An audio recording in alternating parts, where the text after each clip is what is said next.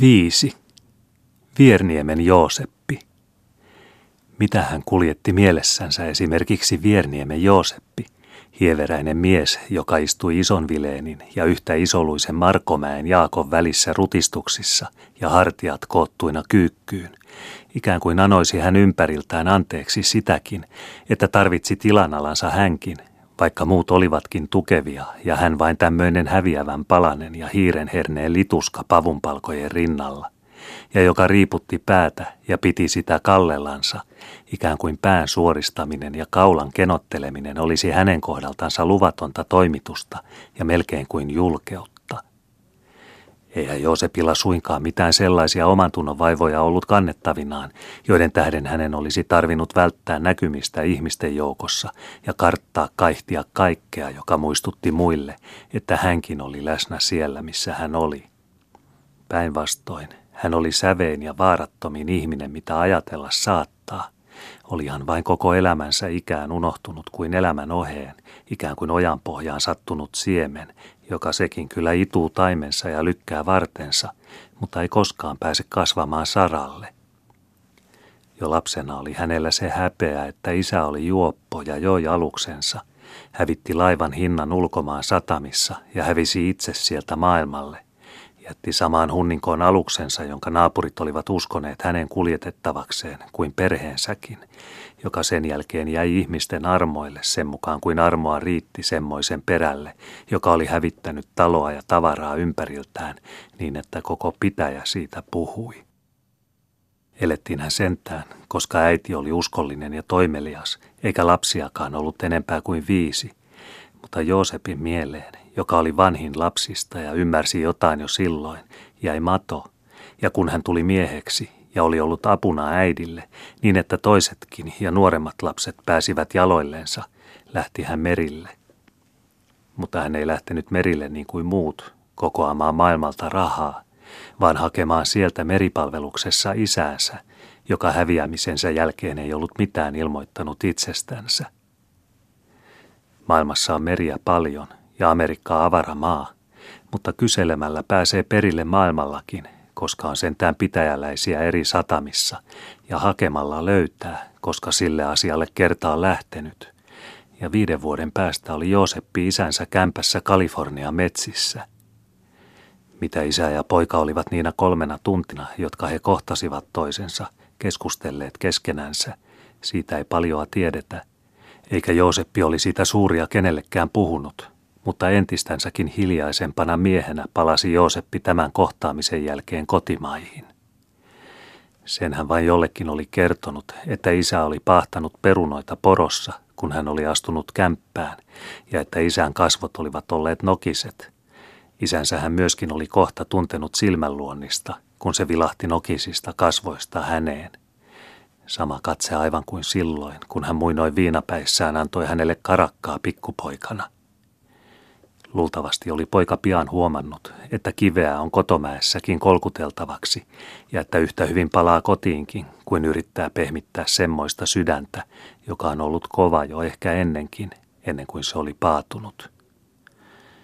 Mitä sinä täällä teet? En minä potaatteani ole sinua varten paistanut, oli isä viimeisenä sanana sanonut pojallensa. Joseppi oli ehkä yleensä pehmyttä lajia ja viiden vuoden maailmanmatkakin oli ehkä pehmonneen miehen tekoa. Ei se kiven vika ole, jos joku kolhii jalkansa siihen, vaan sen, joka menee kolhimaan varpaitansa kiviin. Jooseppi siis palasi takaisin kotomaihin ja oli jo viidettä vuotta leskimies ja yksinäinen Vierniemessä. Naimisiin hän nimittäin oli mennyt jo ennen merille menoansa ja maailmanmatkaansa. Siihenkin naimiseen nimittäin, oli syynä hänen alunperäinen pehmeytensä. Hakalan Sandra oli nimittäin tyttö, jota hän oli katsellut haikeasti jo siitä asti, kun hän kerta toistalon elotalkoissa hänet kerta muinen oli ensi kerran huomannut. Sandrakin oli hiljainen ihminen niin kuin hän itsekin, mutta nuorten mukana Sandra kuitenkin tansseissa kävi niin kuin hän itsekin, ja niissä sen jälkeen tavattiin ja nähtiin, vaikkei hän puolestaan kyllä koskaan tanssia rohjennut, eikä osannutkaan, eikä Sandrakaan paljon laattialla liehunut, mutta katselluksi tuli ja suostuvaisiksi tuntuivat Sandrankin silmät. Niin paljon sentään kohdattiin ja kirkossakin nähtiin, että lämmitti sydänalaa joka kerta uudesti tavatessa. Mikä sitten puheisiikin veti, mutta yhtä mieltä oltiin, kun Ylistalon tarhoilta pääsiäiskeinulta palattiin ja tie sattui samaksi. Käsikin löysi toisen käden ja juttukin luonnisti käsikättä heilutellessa molemmilta kuin ihmeeltä ja vanhoilta tutuilta ikään. Tämä tapahtui samana keväänä, jolloin Jooseppi hankki matkaansa isänsä hakemaan. Eihän Jooseppi sitä matkaansa voinut jättää, koska se oli lapsesta asti ajateltu asia, ja isältä oli hänen omilta huuliltaan kuultava, miksi hän oli jättänyt omansa häpeään, ja kuka ties saatava isä sovitetuksikin. Mutta nyt oli laita myöskin siten, ettei hänen sydämensä enää saattanut Sandraakaan jättää, ellei aivan rinnan pohjia riipaissut itsestään. Niin mietoa ja mielenmukaista ihmistä kuin Sandra ei saattanut maailmassa olla toista, ja itsestänsäkin eksyisi, jos elämä jäisi Sandraa paitsi. Ennen Josepin merille lähtöä he siis vihittiin, koska Sandrakin oli suostuvainen ja hellästi itki, kun Joseppi kysyi. Joseppi siis palasi, mutta hiljaisempana miehenä kuin lähtiessään.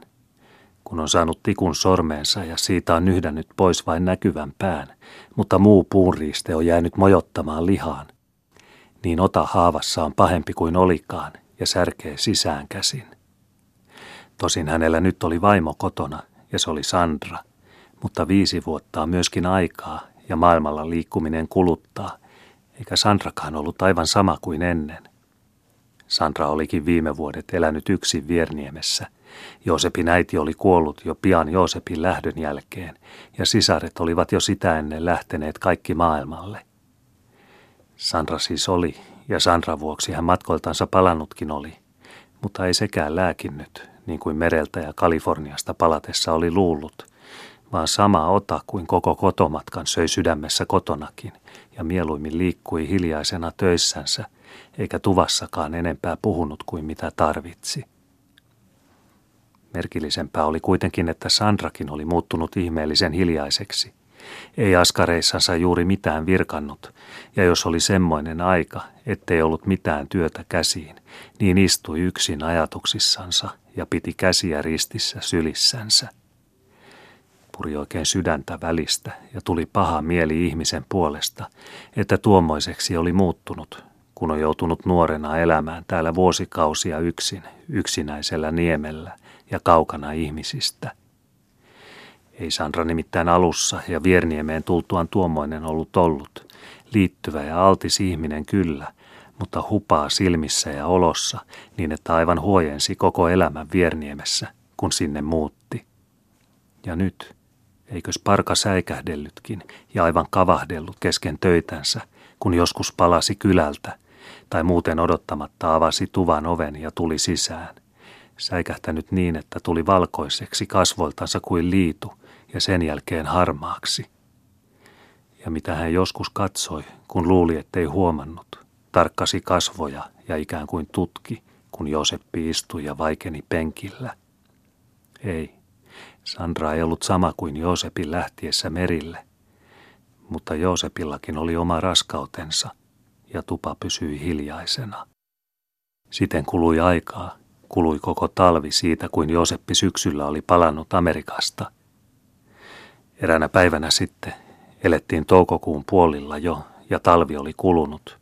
Kun Joseppi istui tuvassa ja paikkasi verkkoa ja Sandra oli mennyt rantaa viruttamaan pyykkiä, kuuli Joseppi rantasillalta käsin ensin parkaisun ja sen jälkeen vihlovan huudon, ikään kuin luihin ja ytimiin leikkaavan – Sandra makasi sillalla pitkänään, kun Jooseppi saapui paikalle, ja sillan edessä uiskenteli meressä joku mytty, jonka Jooseppi aluksi luuli veteen pudonneeksi pyykinnyytiksi, mutta joka olikin pienen lapsen ruumis kääritty Sandran muinaiseen vihkihameeseen.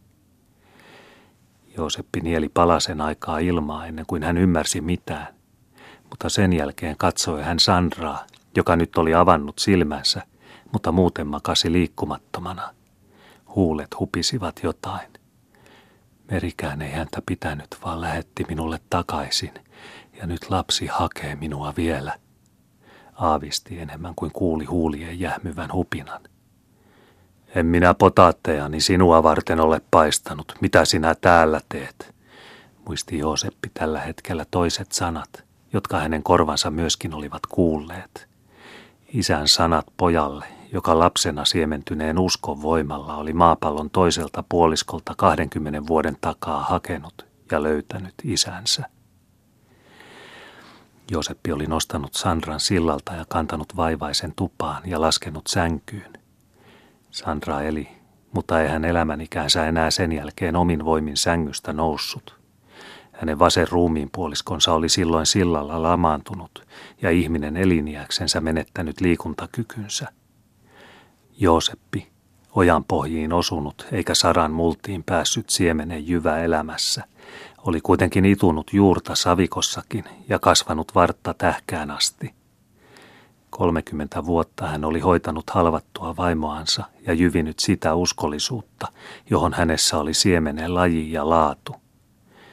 Jos oli isä ollut kylmä eikä ottanut vastaan ja savi sillä taholla liika tylyä, niin nyt olivat juurten imut löytäneet otollisen mullan ja avuton vaimo ja oma Sandra elämän lahja sille, jonka kasvun laki oli ojan pohjiltakin rakkauden tähkään ja uskollisuuden jyviin. Sandransa Jooseppi tämän jälkeen hoiti, ruokkoi hänet ja auttoi häntä, minkä ihminen toista osaa.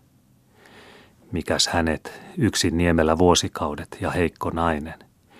Surku häntä, että niin pahoin oli käynyt ja parka saanut kestää, vaikka kuinka paljon – pelätä ihmisiä ja häntä itseänsäkin, kun hän oli palannut, ja nyt oli iäksensä rampa. Sandra Jooseppi hoiti, hoiti kodon, kutun ja kanat, kävi päivät taloissa töissä ja ehtoot valvoi, kunnes askareet olivat lopussa tuvassa ja navetossa, perunamaa kitketty ja verkko viety vesille. Aamusinkin sai nousta, että verkko oli koettu, kalat peratut, kutu lypsetty ja ruoka Sandralle keitetty, ennen kuin lähti taloihin töihin ja jätti Sandran päiviksi yksin. Lapsen oli hän kohta seuraavana yönä Sandran halpaantumisen jälkeen käynyt salaa hautaamassa kirkkotarhan kulman länsinurkkaan haapapuun varjoon, ja oli hänen tapansa ollut pyhäisin kirkossa käydessä käydä Sandran puolesta istumassa kiviaidalla haapapuun vieressä ja siunata mielessänsä kastamatonta raukkaa. 30 vuotta oli noin kulunut, ja nyt oli Jooseppi jo viidettä vuotta ollut leskenäkin, ja Sandra haudattuna juuri saman haapapuun toiselle puolelle, koska siten oli sattunut hautojen vuoro ja haudan kaivaja sen paikan avannut. Oli äitikin löytänyt lapsensa luokse haudan multaan, niin kuin lapsikin merien huomista äitinsä tuskaan, ja niin kuin Jooseppikin elämän vilulta elämän surkuun maapallon tällä ja tuolla puolen. Mitättömät olivat Joosepin kasvot ja mitätön oli mieskin, ja huomaamatta hän jäi muiden keskellä, ellei erikoisesti häntä katsonut. Mutta uurtoa oli hänen kasvoissansa ikään kuin kynnetyssä pellossa, jonka multa jokaiselta mureneltaan on muhennettu pehmeäksi, ja silmissä oli hänellä katse, joka, ellei se olisi ollut niin mieto ja hauras, olisi ollut kipeä, ei hänen itsensä puolesta – vaan kaikkien puolesta yhteisesti. Mikä toi tämänkin yksinäisen miehen joka ainoa pyhä muitten joukkoon ja kirkkopaattiin? Haapapuuko kirkkotarhan länsikulmassa, jonka varjoihin hän joka pyhä ennen kirkonmenojen alkua aina meni ajaksensa istumaan kiviaidan partaalle? Vai se seuranhakuko vain, joka yksinäisellä oli, että taas oli ihmistenkin parissa ja kuuli kuinka ihmiset puhuivat asioistansa – ei Jooseppi itse ikinä suutansa avannut, ellei joku häneltä jotain kysynyt. Oli ehkä ujokin ja rohkenematon seurassa ja väen joukossa. Mutta sen huomasi, että hän kaikkea kuunteli ja korvaa kallisteli, missä jutunkerta hänelle asti kantoi. Sulipa hän ikään kuin jonkinlaisesta hahmosta ja viihtyi olonsa, kun aikansa oli istunut ja kuunnellut. Väreilipä hänellä suupielissä joskus, kun sattui, hymynhäivän alkukin – joka sentään tavallisesti jäi vain alkuunsa ja pikemminkin oli haikean sekaista kuin varsinaisesti iloista. Kaiketi oli laita sekin, että hänkin, vaikka osattomaksi oli jäänyt ja yksinäisyyteen, haiki sitä hupaa, jota ihmisillä on toisistansa, ja kun viikot eli omissansa, Niin tuli pyhäisin paattiinkin, jotta taas kuuli ihmisääntäkin, eikä sitä unohtanut. Sai samalla käydä Sandran haudallakin ja liikutella mieltänsä, jottei lopen jähmettynyt. Joseppi olisi tuntenut itsensä perki, köyhäksi ja jätetyksi, ellei olisi kirkossa käynyt ja kirkkopaatissa ihmisten joukkoon istunut.